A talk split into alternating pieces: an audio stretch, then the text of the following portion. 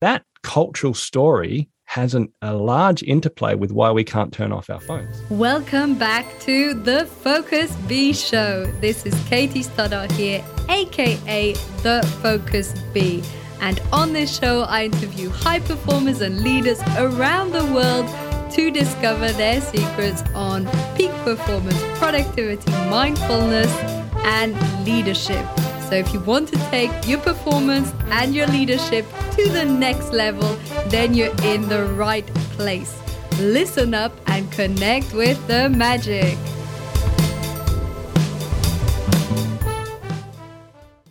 Today's guest is coming all the way from Tasmania. Daniel Sih is the co founder of Spacemakers, a productivity consulting group for busy leaders. His book, Spacemaker How to Unplug, unwind, and think clearly in the digital age won the Australian Business Book Award in 2021. He is a trainer, coach, and keynote speaker. Daniel has worked with CEOs, executives, and senior professionals throughout Australia and beyond. So wonderful to have you here today, Daniel. Thank you for tuning in. Yeah, thanks for having me here, Katie. And like we discussed a bit off air, we couldn't be further apart, Tasmania and Sweden. So these are some of the benefits of technology, at least. Yeah, it's fantastic. We really are a long way away from each other, but look, this is live and uh, in person in, in many ways using Zoom. So thanks for catching up. Absolutely. I'd like to begin with your book, Spacemakers. I think it's a wonderful title and it's so important. And you mentioned, we spoke a bit before about this, but we need to make pace in order to make space. And I think that's a mm-hmm. wonderful place to start. So, would you mind clearing and explaining what you mean by that? Yeah. So, look, I'm a productivity trainer and coach. I think we're in a similar field on the other side of the world. And working with leaders and executives, I've just noticed that there's a bit of a pattern in terms of busyness and productivity, which really started out my investigation into the book. And clearly, you need to use technology to be productive nowadays. And if you imagine graphing productivity against technology usage, well, then uh, it's almost like there's a line that the more technology you use, the more productive you become. Uh, but then I noticed a bunch of leaders and executives who were using lots of technology and really good at it, actually, but they were just, I don't know, really distracted. And they were busy doing the wrong things and never had space to think or rest. And their relationships were kind of all over the place and in the sense of they just didn't have time for people that really mattered. Their strategies went all over the place. And I just thought, well, what's happening here? You're, they're really good at technology and they're really not productive. And uh, so I went on this journey to look at the research and uh, and it's actually more like an upside down curve, like an upside down U, where there comes a point where if you keep using technology, you end up plateauing. And I call that the productive middle. But if you keep going, you know, if you're reaching for your phone first thing in the morning and last thing at night and sneaking it on the loo and or toilet, I don't know if you use that term where you are. Uh, you know, if, if you're just constantly online uh, all the time and you don't have this time to think creatively and strategically to, to rest and reflect, be with people, then you end up being in what I call digital overuse. And you, the curve goes upside down. The more technology you use, the less productive you become. And so, in that sense, to make pace, going back to your question, is about um, productivity on the left hand side of that curve, where you need to get your inbox to zero, to use calendars, to be effective in using multiple apps and communication tools to be productive. Then you reach the productive middle, and then you need a set of skills nowadays, post COVID, where all of culture is now in digital overuse, where actually to be more productive, you need to unplug and unwind and think clearly, which means unplugging from technology on a regular basis. And I call them the habits of being a space maker. And the irony about productivity nowadays is you need the habits of pace, using tech well, and you need the habits of space, not using technology well. And that's a new world for us. And if you look at productivity generally, I think more and more of us need to focus on doing less and not more. And that's where we get our true productivity gains and our attention gains nowadays. Yes, it's so well put. And I like this idea of the, the curve and using it to be productive on one point, one aspect of it, but then on the other side of the bell curve, it's yes resting and unplugging i didn't actually even consider that product the technology makes us productive because oh, i'm really? always thinking of how it's a distraction and to do it less but it's true yeah. that for instance i live off my calendar and i have everything time blocked in my uh, outlook calendar so without that i know i'd be a lot less productive in the way i work so it's true that there is an aspect of technology that does enable high levels of productivity, but then we reach that plateau.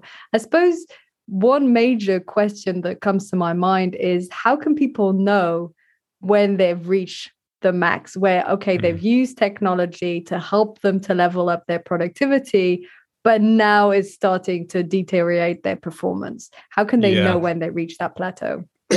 so, firstly, I don't think it's a linear process. I don't think you're in digital overuse or you're in like, I don't know, I don't know technology enough and I need to use it more. So I let's say going back to well, probably looking at my life and and also the leaders I coach. Uh, it's quite possible to be terrible at your inbox and have like your emails going everywhere and not have skills on that left side of the curve and at the same time be addicted to Candy Crush. Do you know what I mean? So, um, so it's not necessarily one side or the other. We need both skills in tandem. But in terms of the symptoms of digital overuse or sliding down that right side of the curve, uh, they're the kind of symptoms people intuitively feel, particularly post COVID. So the Zoom fatigue is a classic. Uh, that sense that I'm just sick of looking at a screen or I'm just tired of always being online and I crave for kind of human contact or simplicity or a sense of quiet. Uh, it's that feeling that you're just constantly busy and you're always moving, but you don't have the space to think really deeply. Like your external life is driving you, not your inner life. And there's this lack of um, the inner life shaping who you are at a deep level.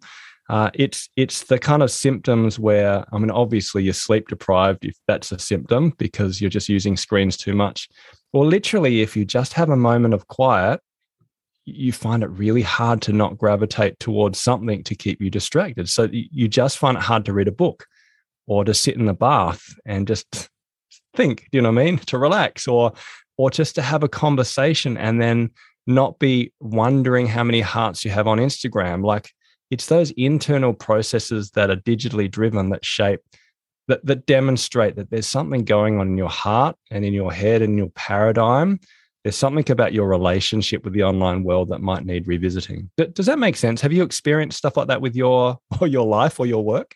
Yes, I see exactly what you mean, and yes, I have coached people who, for instance, uh, they had a huge reluctance to I wouldn't say resting, but maybe going for a walk at lunch or even taking a Friday afternoon off. it just seemed yeah. to them like something that was, you know, crazy or finishing earlier at six and then unwinding.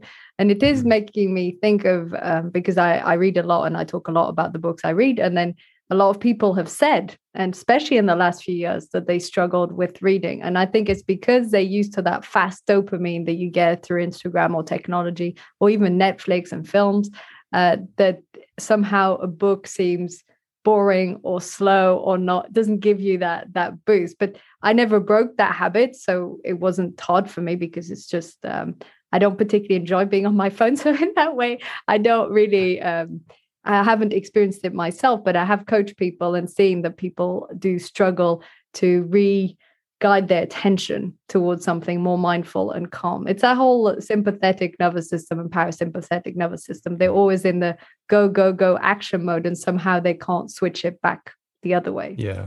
Sounds like you're doing better than I I am with my technology addiction. So uh, there's there's a uh, an author that said that I teach best what I most need to learn, and I think uh, my battle with space has been this constant thing for years and I I usually win, but I'm also quite aware that if I didn't have these patterns and rhythms in my life, if I if I didn't unplug uh, each day and each week and each year in, in, these kind of disciplined or habitual ways, that I think I would be totally wired. Like you said, I would just be one of these hyperactive people, these A-type personalities that just burn themselves to the ground and and burn others to the ground with them. So yeah, I I admit that I have certainly had my own challenges.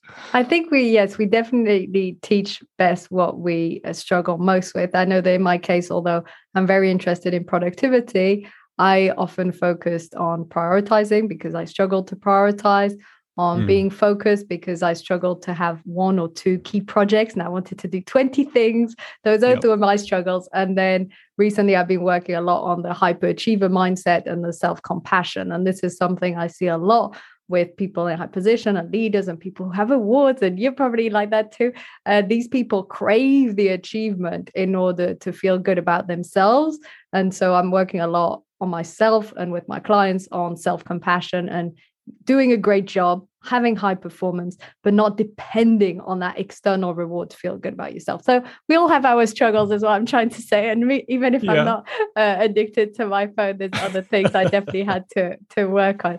I'd love to go back to some of the habits that people can put in place in order to unplug and rest. So you said you're very disciplined about this and you've trained yourself to put mm. these practices in your life. What do you think are the ones that make the biggest difference? Yeah. So, look, I used to be a physiotherapist. Uh, I don't know if you, you call them physiotherapists where you are or physical therapists in the States. And uh, what I realized is I had a bunch of treatment techniques but if someone came into me in my my clinic with a you know shoulder pain, I, I would need to spend a bit of time diagnosing. You know, is it a bursitis or muscles or instability? Once you know the the pathology or the reason for the pain, well, then it's easier to target the treatment. And I I do think it's similar with space making. So I'm very happy to give some general tips that work for most people based on the research. But my first my first reflection would be that the tips generally don't work without people um, reflecting on their relationship with the online world and recognizing that they have a relationship and that there is you know there are changes in their brain neuroplastic changes you, you alluded to that because of the internet practice that we're giving our brains. Uh, there are loves and longings and identity issues that relate to how we um, how we pursue external like you mentioned you know external validation through our devices uh, and there's also cultural stories that shape us. So, all I want, I just want to pause before I answer your question and say, I really do think we need to start with our beliefs because um, there's a, a great guy called Jamin Fraser who says that um, uh, that our behaviors are at the end of the assembly line of our beliefs and stories. And so, if we don't examine our digital story first, what I've found is I can tell an executive, turn off your phone on the weekend, don't check email, uh, we can talk about not starting and ending the day with your phone. But if your beliefs are very entwined at a very deep level that say, you know, I'm a better person when I'm online all the time, or or there's aspects of me that feel safer, or I can't let go of my device, for example, well, then your your beliefs and story will stop you from changing your behavior. So I hope that's okay to start with that. I think that's really important for my yes, coaching. Yes, experience. I think that's absolutely essential because people go too quickly to hear the strategies and hear the tools. And if you haven't gone through the beliefs and the stories, yes, absolutely. Great point. Yes, mm-hmm. start with yeah, that. Sure. So, so look, in the book, I spend like a quarter or third of the book on the the the, the uh, paradigm of technology and then the principles. But in terms of the practices, the last bit, uh, there are a few really good tips actually. So, look, simple tips are, are nice. Uh, one, and people have heard this before, but it's really helpful to not start and end the day with technology. Uh, to begin the day with your own mind and your own thoughts rather than someone else's mind and someone else's noise. Uh, so, you know, most of us or many of us reach for our phone, it's our alarm clock. And as soon as we press go in the morning, you know, we kind of we go to whatever actually gives us affirmation and wherever our heart kind of finds its identity. So whether that be social media like Instagram or email, which is work, or the news, you know, which is kind of just to keep in touch with everything. Uh, and again, I'm not pointing fingers because I've been, you know, I'm quite aware that these have been my behaviors. And it, it just frames your mind in a in, in an unhelpful way to start the day, as opposed to what I do now, which is I, I lie in bed, I pray, I think, I reflect on my day that's coming up. Uh, I wake up slowly and I, I, kind of try to focus on what I'm grateful or thankful for. It's a far better way to start the day than hearing about the bombings in, I don't know, the Ukraine. Uh, we can do that later, you know, maybe 10 minutes after you get up. Does that make sense? Uh, and at night time, you know, reflect on your day or read a physical book, uh, you know, or God forbid, talk to the person who's lying in bed next to you rather than you both playing games on your phone and then saying good night. Like it's it's really important. So so the key habit is to charge your phone and everyone's phone. If you have children, I mean, the research says that eight out of 10 children, teenagers, uh, are on their phone awake at night when they when their parents believe that they're asleep. One in 10 children in Australia check their phone more than 10 times throughout the night and it impacts their mental health and their sleep. So get everyone's phone, charge it outside of the bedroom, and learn to have a pause at the beginning and, at the end of the day where you can make some space to think and rest and and just not be wired from the beginning. One very simple tip. I mean, I hope that's useful. uh, we've probably heard it before, right? But um, yeah. it's good to be reminded about why we need to do that. Yes, yes. I think the why is always important. Uh, I want, before we go to another tip, I want to go mm. back to what you were saying about the beliefs. So, what are some of the, you know, two, three core beliefs that prevents people from implementing this. So they might hear this tip, they might read it, they might hear it in a video, and it might be that tip, it might be another one, it might be going for a walk or whatever it is. And somehow some of the beliefs behind it is preventing them from taking action and also identity. But maybe it's too much to cover beliefs and identity. Yeah. Yeah, no, that's fair enough. Look, and I know we're in different cultures right now. I mean, you're in Sweden and I'm in Australia, but uh, when I look at American, uh, English, Australian culture, it's definitely built around the, the what I call the freedom narrative, the idea that freedom is almost the ultimate value, and particularly the freedom of the individual. And freedom for us is not defined in the way it used to be. And I'm not talking about um, political freedom or legal freedom. I mean, I'm talking about individual personal freedom here. Uh, and we define it really as freedom means I have no restraint, no restrictions, no limitations on how I think, how I act. I can really do what I want when I want without society getting in my way. Uh, now that doesn't really work when it comes to like dieting. I'll eat what I want, and you know, and that's freedom. Or I'll spend what I want, and that's freedom. I mean, or I'll drive and ignore the road rules, and that's freedom. So there's clearly limitations to our freedom in most areas of our life, but we still believe that more choice in the West equals more freedom, and that when you when you take away my freedom to choose, therefore you're restricting my humanity. And that cultural story has an, a large interplay with why we can't turn off our phones because we haven't recognized, even in the way we see dieting and exercise, we haven't seen the value of limiting tech use for our health and happiness because we haven't recognized that true freedom is the, the ability to choose healthy, life giving limits as opposed to do what I want when I want. Uh, does that make sense? And so what we really need to recognize from the tech perspective is that actually true freedom means we disconnect from our devices and we create an independence from our tools so we master our technologies rather than them mastering us. It's not that we can't enjoy them and it's not that we can't get value from them, but freedom means we disconnect and we create limits deliberately. And that's how we become free. And that's quite a shift in at least the Australian psyche and how we understand and speak about tech. Uh, does that connect at all from what you see or where you are? Yes, I think that's a fantastic way of putting it. And I think it's also is linked to some of the reluctance that people have around being organized or time blocking, or because it's the same. People think, oh, their whole life will be boxed. And even mm. though you might read a million times, there's creativity in organization because then your mind is clear and can be fully yes. creative in the process people still uh, reluctant to that idea. So that definitely ties to what you were saying. I think we can explore this a bit deeper because I think it's such an important concept. So, what can help people to shift? What can help them to really understand that we have freedom in these constraints, that these constraints give us freedom, whether it's time blocking or constraints with our phone? What needs to happen for them to take on this new belief?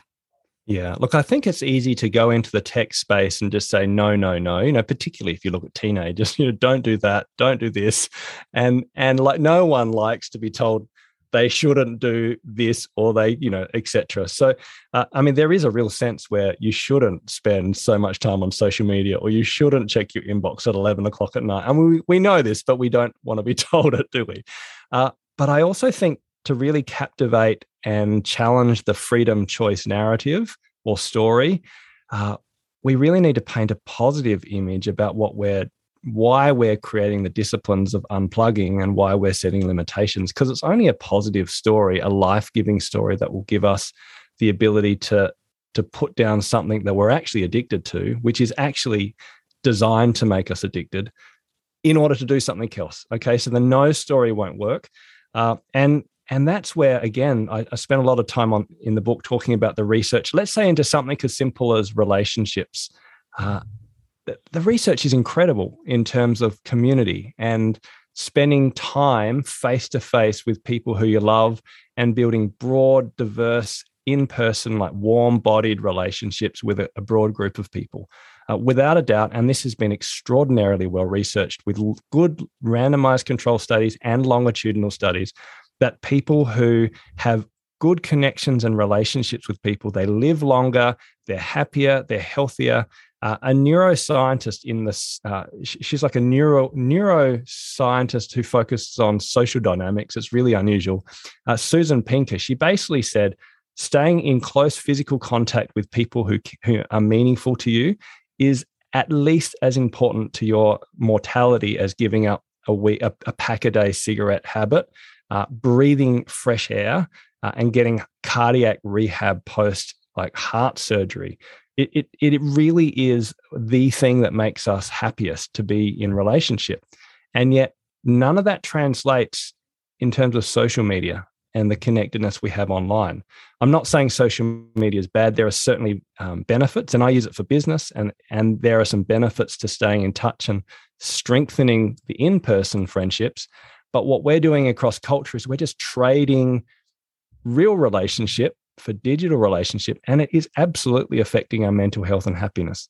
So so to answer your question how do we how do we change that paradigm and that freedom choice narrative? Well let's just have something positive. Actually let's just remember that being with people is amazing and it's better when you don't have a phone and let's retrain ourselves to value real relationships uh, and not trade it all off for, for Zoom or you know Facebook or whatever we're trading it for.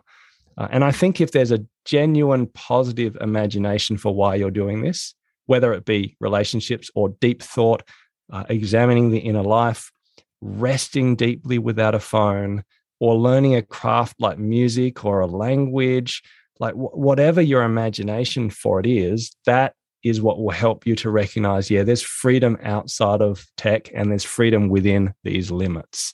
Uh, does that make sense? Yes it does and it's wonderfully said and i feel it's so important what you just shared in terms of the importance of relationships and how that makes an impact on our well-being. And it's something that people don't necessarily realize or they realize it after some time after several months or years or after the last few years that we've had and it's not as immediate as other things. So i think people don't always realize that they're missing it or that it's not how it used to be or that they feel the need to be with more people. So i think yes trading looking at what what are the trade-offs of constantly using technology or overusing it and what can be done instead and mm. looking at all the positives like you said of okay if you use technology less then you can invest in a hobby i loved you said a craft or music i play mm. instruments and i love drawing and all of this so definitely in for hobbies and dance also and i think all those things uh, happen because you're prioritizing them over you know watching the net, net, next netflix show or whatever it is mm. of course we can do both but it's like you said it's about having those boundaries and those limits so i think it's uh, wonderfully yeah. put when we're not living a balanced life, when when you look at the research, I mean, I think the American average American is on a screen nine to twelve hours a day. Uh, think of that as internet practice, as if you're practicing a piano twelve hours a day. Like, uh, and it is, and the research shows that we are trading everything else for online screen time. So we are living in this digital overuse kind of world. Uh, so I'm, I'm not saying reject tech, but I'm my assumption is that you're most people, particularly in the executive senior leadership space, uh, most of us are almost always online. So to be productive and healthy and happy, we need to broaden the neurological scorecard of what we do with our brain and with our bodies and with our life and and create those pockets of space so the more you really believe that at a heart level the more likely you will be to unaddict yourself and and this is where we go back to the practices Yes, yes, absolutely. We're already approaching uh, the end of the episode. This is fun, by. I feel we could go in so many directions. It's so important and so interesting. I specifically loved what you said around the, the freedom and the idea that we have of freedom compared to what the reality actually is. What would you like to leave the audience with? What do you feel would be a nice last note to end on? Yeah, look, I just encourage us that life is so good. and it is there are so many amazing rich and beautiful things we can do with our life and like we don't need the research to say going for a walk without a phone makes us happier we just know that right getting into nature spending time with our children and playing board games um, reading a book just looking at the sky or you know sitting by the river and just breathing fresh air and being present like life is so big and we're shrinking it. Uh, and so, yeah, let's let's just actually live a broader, more creative, more beautiful life by making space from the online world. Amazing. What a beautiful note to finish on. Thank you so much for being on the show, Daniel. I really loved our conversation. Thank you for tuning in. No, thank you, Katie. I really appreciate being here. Thank you. Thank you so much for tuning in today to the Focus Bee Show. I would absolutely love to hear your feedback. So let me know in an Apple review or YouTube comment what was most valuable for you. And feel free to share this episode with a friend or a family member. Wishing you a wonderful, magical, and focused day ahead.